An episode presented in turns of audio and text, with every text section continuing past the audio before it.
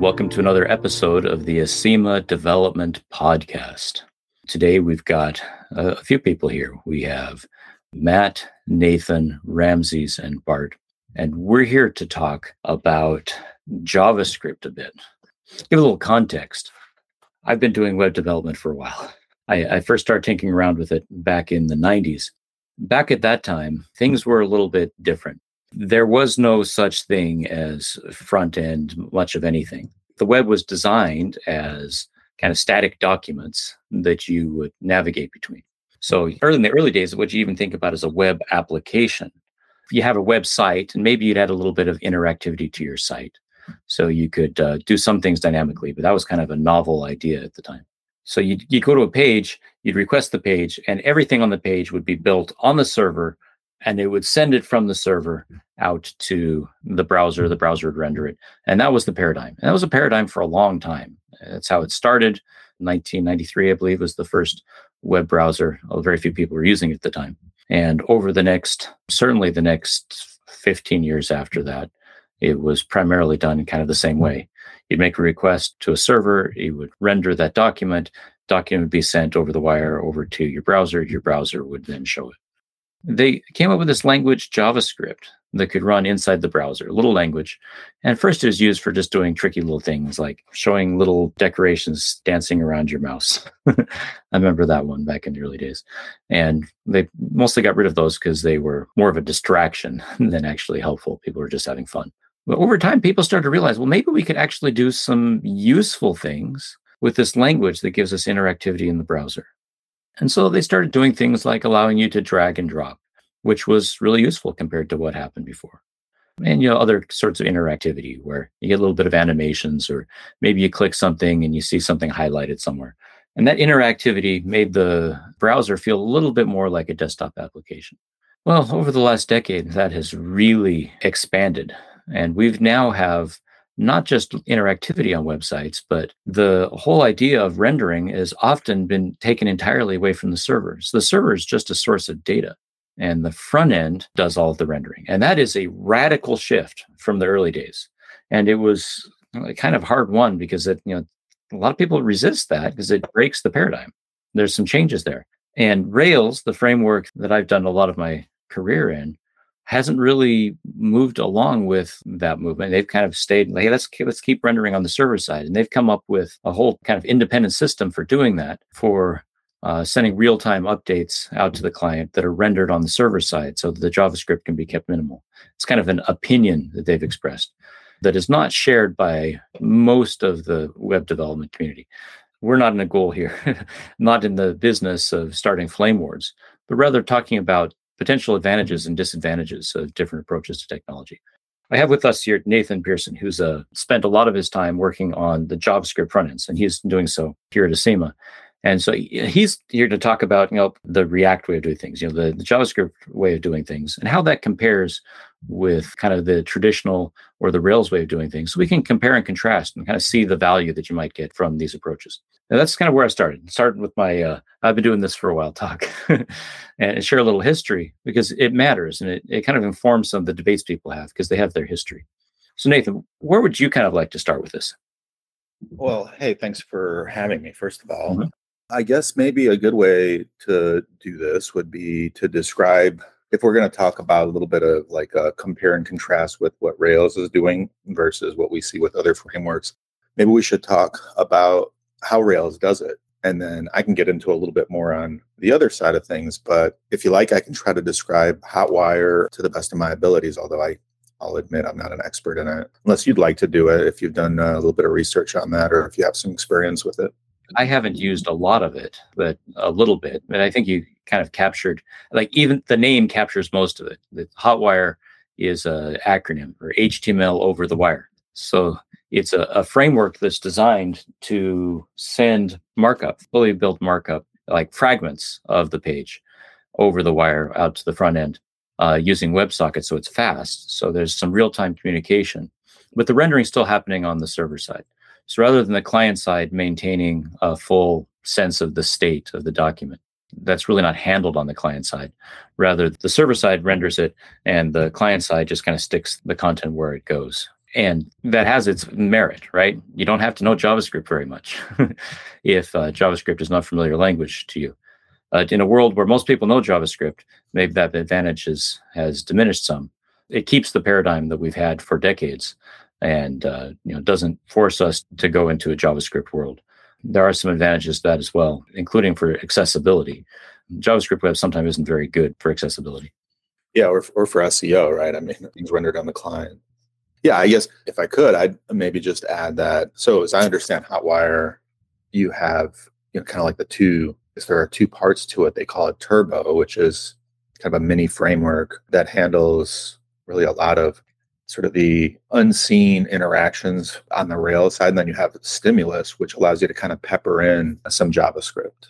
And I guess the big thing with Turbo is it's mostly built around Ajax, right? So it gives you this, I guess they call it unobtrusive interaction with JavaScript, where you can sort of write most of your code still within Rails, kind of like as Ruby, right? Using Ruby templates. And then you use certain directives to indicate that this is going to be an Ajax request, and really kind of just Rails handles it from there, right? It just you don't have to worry about how do you replace different components on the screen. That just kind of happens dynamically for you behind the scenes. So I think that's one of the major advantages of it is, is that it sort of gets out of your way and lets you get your job done, like what you said, which is it gives you that more traditional way of thinking about working with the web as a document instead of a dynamic application with a lot of moving parts. So it sort of simplifies that for you, but it gives you the benefit of being able to you know, add dynamic sort of changes to your application without a page refresh.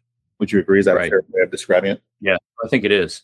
And, you know, for anybody who's not used Ajax, this is a, an old acronym. Is that uh, asynchronous JavaScript AGA? Well, what is what is even the second A? Oh, I think it's for the JavaScript or over XML HTTP request. You can see yeah. why they're using to shorten that XML HTTP request. I was around when they first started using that technique, and Microsoft introduced this component in Internet Explorer back a couple decades ago that allowed you to send XML at the time over the wire, and other browsers kind of cloned it. And it became the de facto way to send information between the browser and the server without having to do a full page refresh. And it's only relatively recently that uh, JavaScript has really kind of natively got that uh, ability with the fetch API. Just those old days of building your own libraries for Ajax requests. It's mm. sure come a long way since then. Yeah, it has. Yeah, so I guess coming back to that, just as far as like laying the foundation for this talk. So if we're looking at Hotwire, I would say that there's probably this scale, I guess, in my mind of on the one hand, you have more of like this classic way of working with web applications where you have a server side rendered page that gets pushed out to a browser. And then in the browser, you get JavaScript that gets sent uh, as well. And then that then, you know, applies some interactivity on the page. So it's a little bit more dynamic. On the other extreme of that, you have pure just JavaScript. So that page is rendered using JavaScript, whether it's in the client, it could, I guess, also be rendered server side with JavaScript using Node. But JavaScript's really in the driver's seat of doing all of that, right? And then I think, from what I understand of Hotwire, again, I haven't really worked with it, but it sort of falls in between those two, right? It, so it gives you some of the dynamic nature of JavaScript, but because it's still kind of wrapped within Rails as a full stack application, really focused on Ruby, it gives you the ability to sort of work with that and deliver a lot of that interactivity in kind of a classic way, but with a lot of you know the, the modern features as well of you know making it really rich. So it is an interesting proposition, but I, I'd say that's probably where it would fall in my mind is, is it's sort of in between these two extremes of how you may want to think about you know how web pages are delivered to a to a browser and where javascript kind of enters the scene yeah it may be worth noting as well that Turbo uses WebSockets, so event driven. Now, does Turbo always use WebSockets, or is that just the Turbo Streams part of it? Because as I understand it, Turbo is made up of three different pieces. You know, Turbo Links still plays a role, and it's just basic Ajax requests. But I, am not sure whether or not, I, I guess I wasn't sure whether or not WebSockets are used universally with Turbo. I think it depends on kind of your usage, right? It's been evolving to this point. Uh, I think you can rely primarily on WebSockets now. but you could still use kind of the classic Ajax type techniques. Yeah, you can go 100% the WebSocket route, but it is not required with Turbo. Yeah, it's it's interesting. Um, so I'd say coming back to this kind of other end of that extreme on the fully JavaScript side, I'd say probably React encapsulates that even more than any other purely JavaScript framework, right? Like Vue or Angular, in that Vue, they kind of have their uh, their own built-in templating idea. They have uh, what are called directives. So you will create some kind of HTML representation of what you you know eventually want to present out to the client, and then you can add what they call directives on elements that are kind of baked in, or you can create custom directives that let you have certain interactions with those elements, whether it's managing their state or replicating them or hooking into them in some way that allows JavaScript to control, you know, how those elements are, are managed on the screen. React even goes further into JavaScript land where they use JSX, which is like a JavaScript representation of XML basically it's just javascript will create all of your html so it's not just your behavior but it'll render your markup really similar to i guess what you would think of uh, in, in terms of like i guess erb sort of does that it actually does use html behind the scenes but like the form builder and things like that that will create different html elements for you React goes whole hog with that, right? I mean, just everything is done with JavaScript. So there's some, you know, trade-offs there in terms of preference. I think I'd say some folks prefer having something like a, a Vue or an Angular where you have these directives, these uh, special kind of key attributes that are on these HTML elements.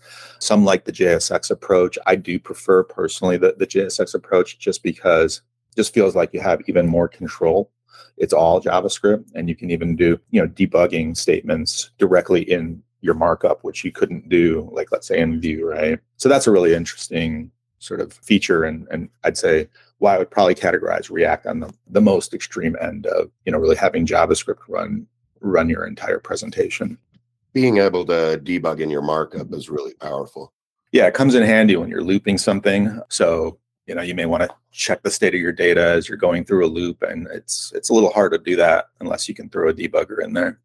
There's also some strength in the idea that you never leave the language, right? You don't have two things where you have your language and then you have your templating language. You just have your language. I, I think that is a real strength. You don't have the cognitive challenges of of switching contexts.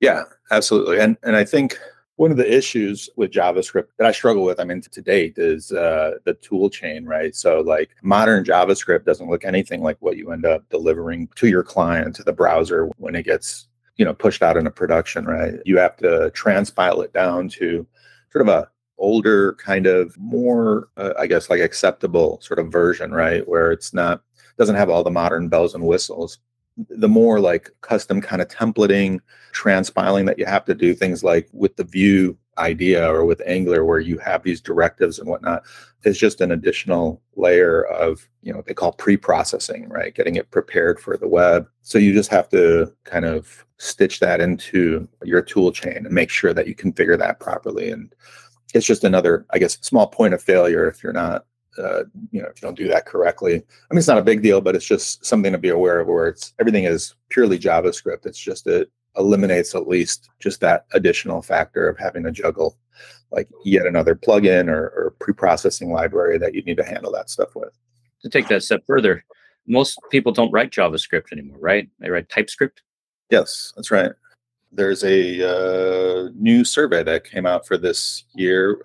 Their claim is is that in 2022, front end developers, JavaScript developers, by and large, spent more time with TypeScript than they did with uh, regular JavaScript, which is pretty impressive and understandable. I mean, if you've you know used TypeScript, you really can you know appreciate what type safety and uh, you know the autocomplete sort of IntelliSense that you have while you're developing what that brings to the table. It, to be honest, after using it, it's kind of hard to go back to a language that doesn't have those features. And it really helps you dry up your code. And I was also just going to say something maybe to note is the configuration of these modern JavaScript libraries. You know, in the past, there wasn't really any configuration you had to do on your front end. but now you need to be aware of the configuration side of things as well. Yeah, that ends up being like kind of a big deal. And there are a lot of tools around that. The, the big one today is they call it Vite. It's uh, spelled V I T E with React, at least, it used to be this tool called Create React App, which was built and maintained, and it's still out there. Uh, just doesn't have that much usage anymore. But it was uh, provided by Facebook, the same team that builds React, and it was just kind of like a one-button click starter pack for getting your React app up and running without having to worry about configuring tools like Webpack. Vite sort of does the same thing. It's it's a little bit more flexible. It allows you to do this with Vue or Angular or React or whatever framework you really want. It's not, you know, married to a specific framework like Create React App was.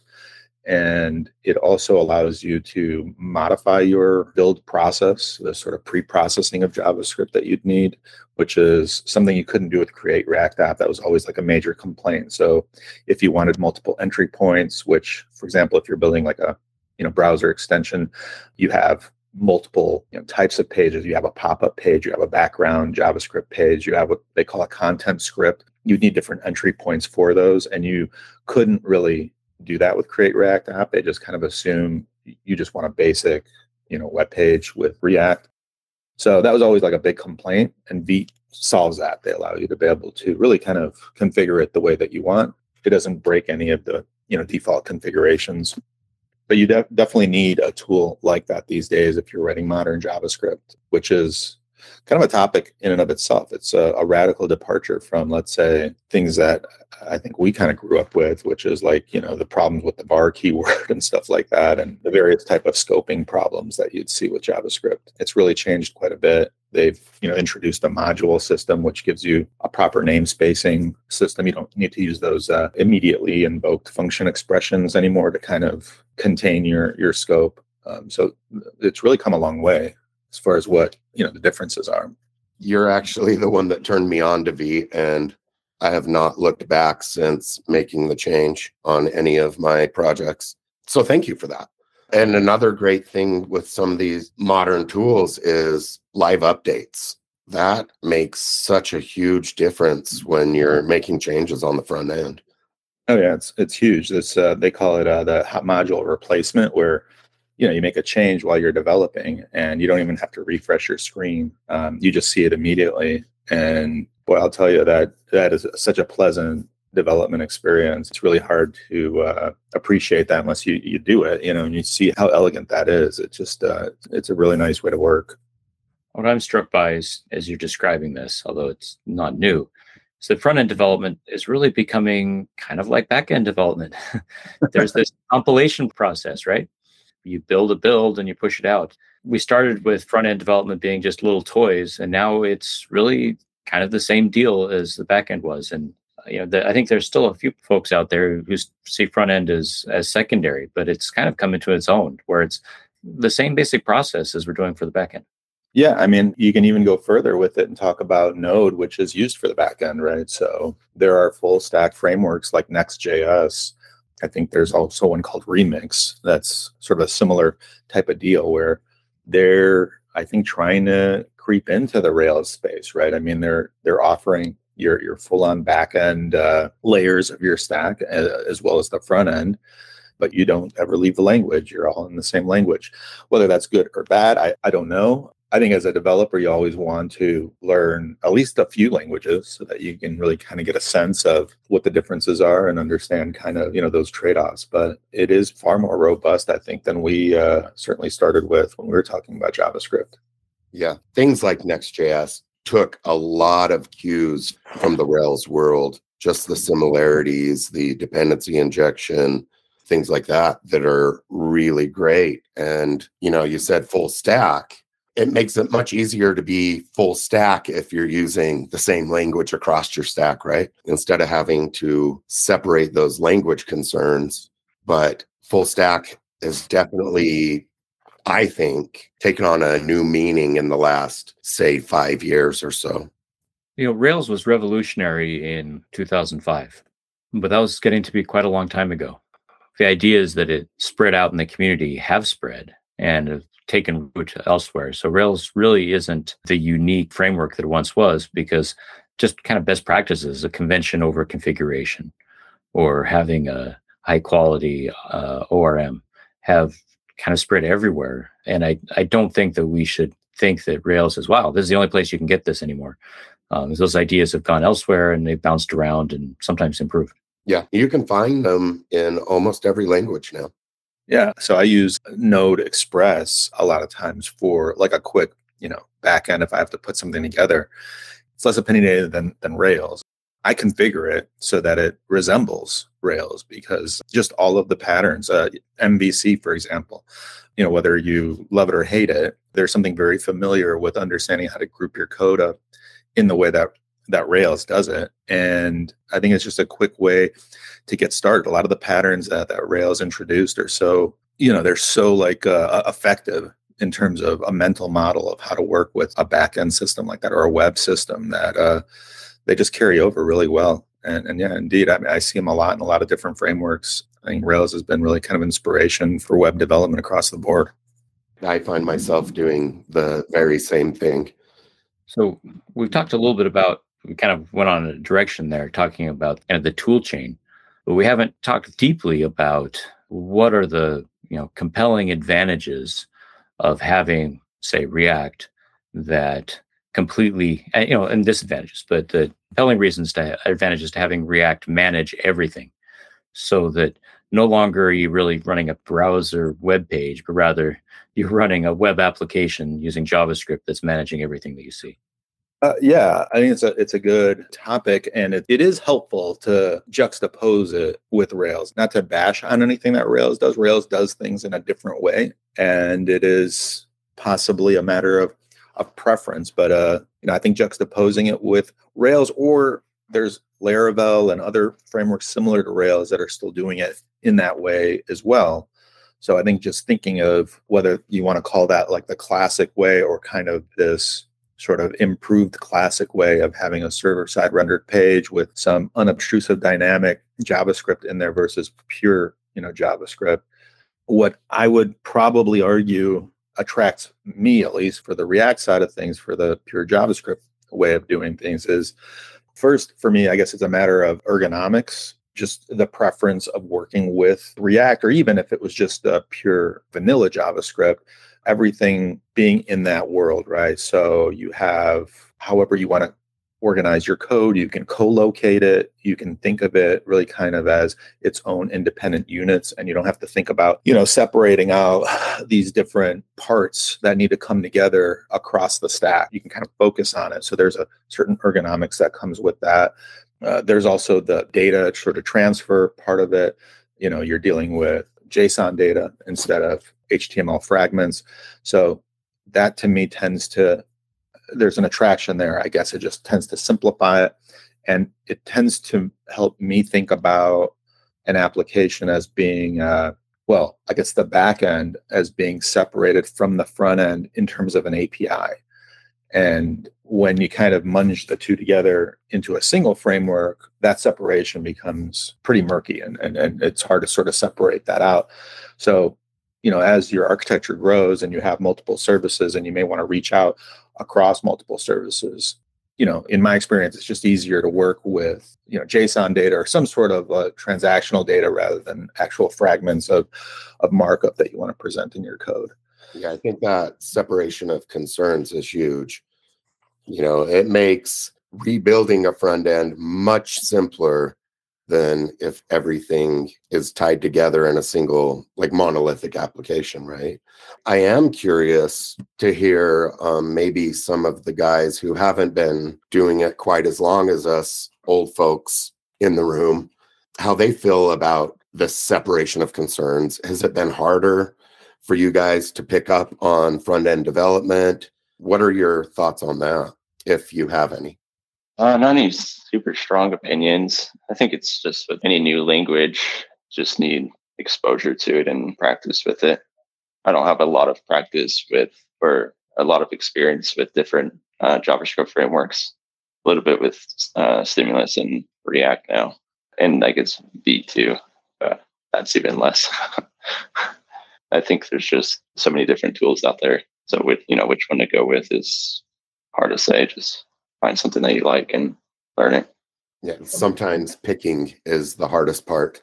The specific thing that you were pointing out, I think Nathan and Matt, you're both pointing out, which is that sending data in a consistent data centric format between applications is better than sending document fragments that, you know, in a markup language is is a better idea. I, I think that's a pretty compelling argument. One of the reasons that the web was successful was that it separated presentation from the data. So, markup language like HTML, uh, some of the early days of the web, presentation started getting mixed in. You started getting tags that uh, referred to style, and we had to kind of pull back from that, where you know, we don't have a marquee tag anymore, for example, if you remember that one. That we said, well, we're going to send you data. We're going to send you, you know, some markup, which is data that's uh, notated essentially. There's a description of the data, but it doesn't say how to present it. That's the browser's job. And so you just start with the data and let the browser figure that out. And if you want to determine presentation, well, you have a separate language for that. You have cascading style sheets that describes what it looks like. And then you have JavaScript that describes what the behavior is. And by separating those concerns, we ended up getting away from the entanglements.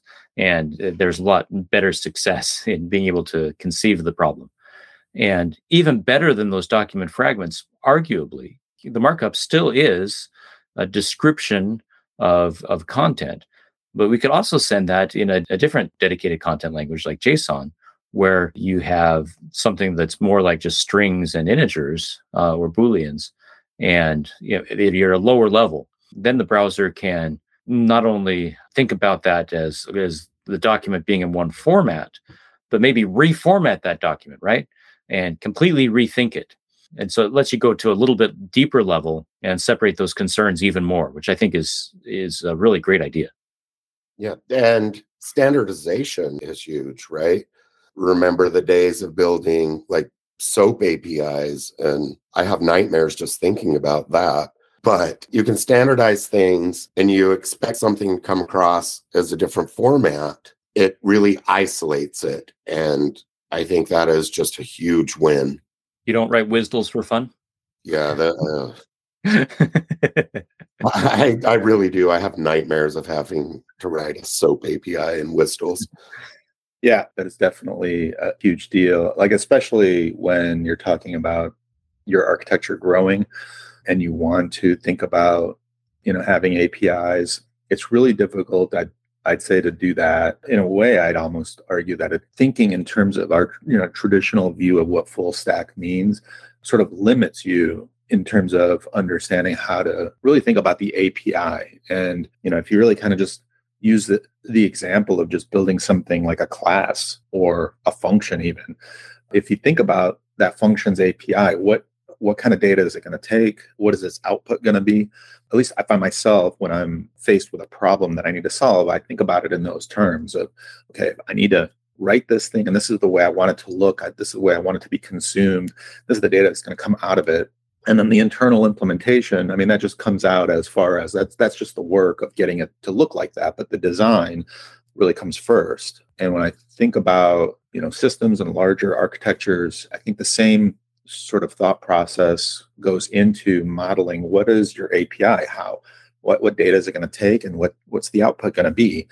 And when you are really working with kind of this full stack approach, you you tend not to find yourself in that mental model, right? You tend to think in terms of okay, well, what's my UI going to look like, and you know, so on and so forth. And I think that that has its place. And, and in some sense, this whole topic of data versus these these fragments and whatnot they have their place as far as what you're trying to build. If it's a an initial app maybe even beyond a prototype uh, you're out in the market and you're kind of at a certain point in the life cycle of your application then it makes a lot of sense to do it you know quickly. And i think rails serves that that need really really well. But when you you know go beyond that and you have multiple services that model of having a purely full stack framework that you're working with begins to get challenged a little bit. I'd probably throw that in as like one, uh, you know, strong kind of distinction between these two paradigms of having this separation. And I'd say the other part of this is uh, that kind of dovetails into it is is really it's kind of a question of control. So Hotwire, what's really nice about it is, is that you don't really have to know very much JavaScript to really gain a lot of the advantages that JavaScript offers. Modern JavaScript, right, where you're able to refresh uh, major chunks of the page or even smaller parts of the page dynamically without you know a page refresh. But the issue that I have, and, and maybe this is a personal thing because I always I always tend to worry that you know what happens when I need more control, especially if you're a newer developer and you're just starting out and you're learning the Rails way of doing things, are you really going to understand how to debug a JavaScript issue that's baked into you know that Turbo framework? So that that's the thing that I I tend to be a little bit concerned about leaning too much on that kind of it's such a nice abstraction but it removes you so much from the bare metal of javascript that uh, i would say you, you could run into certain issues while you're developing I'm also not sure whether or not, and then I don't know if this is totally related to that point, but there's this concern I guess I have of whether or not it can handle all the use cases that I've seen. So, like routing, for example, would be a big question for me. I, like I said, I don't I haven't used Hotwire, so I don't have the experience with it. But in the current app I'm building, there's like a stepper interface where you go through like a wizard from one step to another. And those tend to be done. I've seen them done in multiple ways. One where the URL doesn't change. So the browser's history doesn't play a role. There's no routing at all. It's just the UI is purely changing. And then there's other cases where you may want that, whether it's for SEO reasons or whatever you know reasons you may want someone to be able to click into a specific you know pass a link somewhere and be able to click into a specific step. Uh, same thing with like an accordion interface. I don't know how well a hotwire would manage uh, or allow you as a developer to manage you know that history and that url change in between a ui like that. Maybe it would. When i think about it it seems like a pretty complicated case well, I was talking to a friend the other day about another case that I think is also challenging for a framework that mm, is trying to avoid JavaScript, which is optimistic writes. That is, suppose you're looking at a list of things and you, the user's looking at a list of things and they want to delete one of them. Say it's a task list and they click to delete one. If you have full control over the front end, you could delete that element from the page and then run the actual deletion in the background asynchronously. Mm-hmm think about it that way. And I think you could do that in something like Hotwire, but it's going to be challenging. But if you have a model of the document already, it's much easier to think about that kind of situation. And then you know you remove it from the page, and then the user gets instant results. And then if something goes wrong, well, then they get a notification, and maybe maybe it comes back.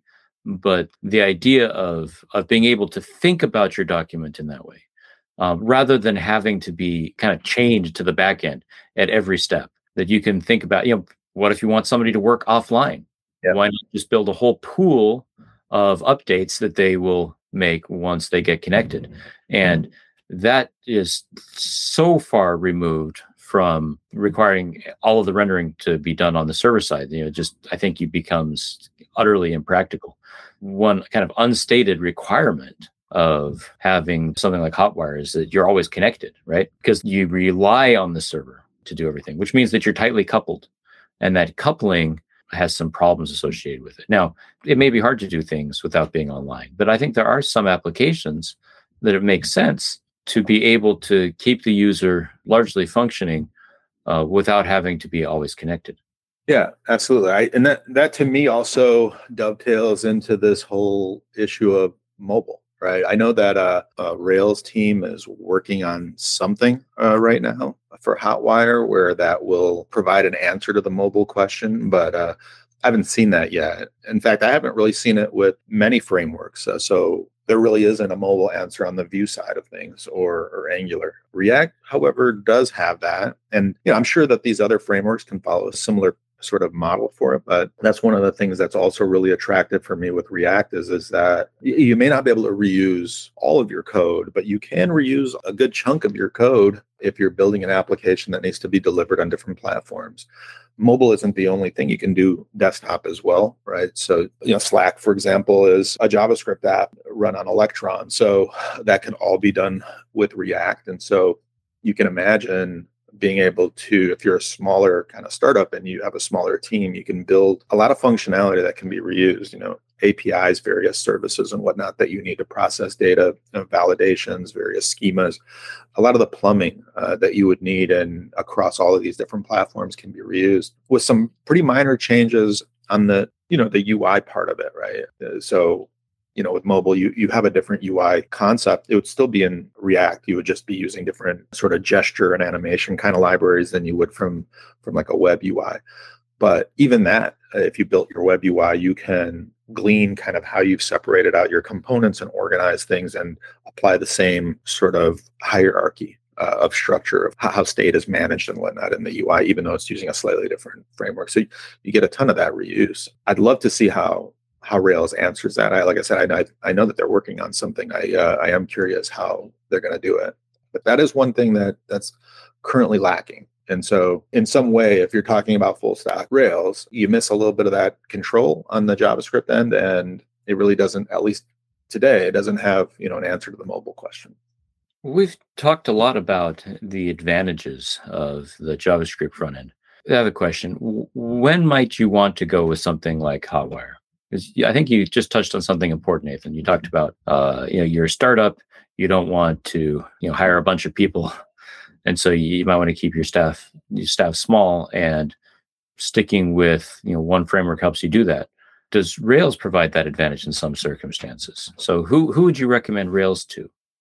Yeah, I mean, absolutely. Like, you know, in our case at Acima, when we first got started, I think Rails was the perfect fit. It still is in in many situations, right? Where uh, let's say the UI doesn't change very frequently. It's uh, pretty uh, stable, um, and it doesn't have a ton of interactivity or demand uh, from consumers.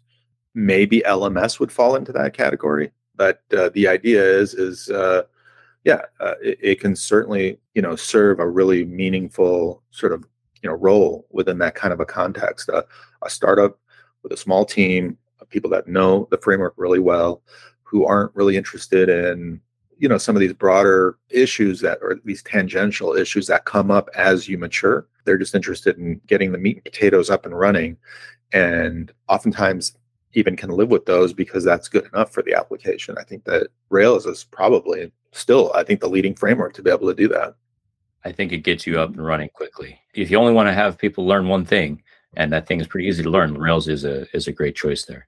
You mentioned LMS; those listeners probably don't know what that is. It's a it's just an internal tool, and things like that, where you're not going to have a lot of updates to the UI. It makes sense. You probably want to keep it simple. You can just get to market so quickly with the Rails application that it's always been my go-to if I want to quickly prototype something or just get something out because it's time critical. It's powerful and it's fast. And there's also the language preference issue, right? I mean, Ruby is such a elegant, beautiful language. It's not just easy to learn; it's really just easy to work with. It just it does so many things in such a right way that it's just uh, really just pleasant uh, from a developer experience there there are things in which you know I wish that they can add in a way that makes sense. I think they're trying to add some type safety to it. I haven't really played with any of that. I and from what I've looked at in blogs and whatever, I uh, I don't know if I just intuitively got it right away by looking at it, but uh, it'd be nice if that was something that found its way properly in the language and in the framework. A bit of a different, you know, topic, but outside of that, I mean, you know, Ruby is just a fantastic language. So I think if you have a preference for that, Rails is just such a natural, elegant complement to it. Yeah. So I'm I'm with you. You want to get something up quickly. Rails is still, I think, a very compelling option. As you grow, it might be worth considering rethinking the front end. You know, and speaking to Rails developers out there, the Rails does some great things, but it's not the only way. In fact, it's become kind of a, a niche idiosyncratic way of, of doing things uh, on the front end. And because uh, React has just been a very useful, you know, it, it's it's a useful option that is largely taken over front ends because it works. There's always somewhat of the the hype train where people do it because other people are doing it, but there have been a lot of options for front ends for a long time. You know, people have not been locked down into one option versus the other, and, and they've stuck with React because it works that model of thinking about the front end as being as serious of a thing as your back end has some some real merit in in a lot of circumstances. I think. Agreed. I think we've covered some really yeah, central points when you're thinking about the front end. Uh, the value of using a framework like React for front end rendering and the, the decoupling that it gives you, the advantages of thinking API first. We've also talked a little bit about how it, it breaks the traditional web paradigm. In some ways, that's still broken. Things like SEO and accessibility still haven't been entirely solved yet because the web was not designed that way. There's still some growth that needs to happen for us to get there. And if you want to get quick to market, maybe that's still not the best way to go. So there's advantages and disadvantages to everything. Now there's another tool to maybe consider putting in your belt so that you can use it for the next problem you, you address. And thank you. And we'll talk to you. You'll hear from us anyway next time.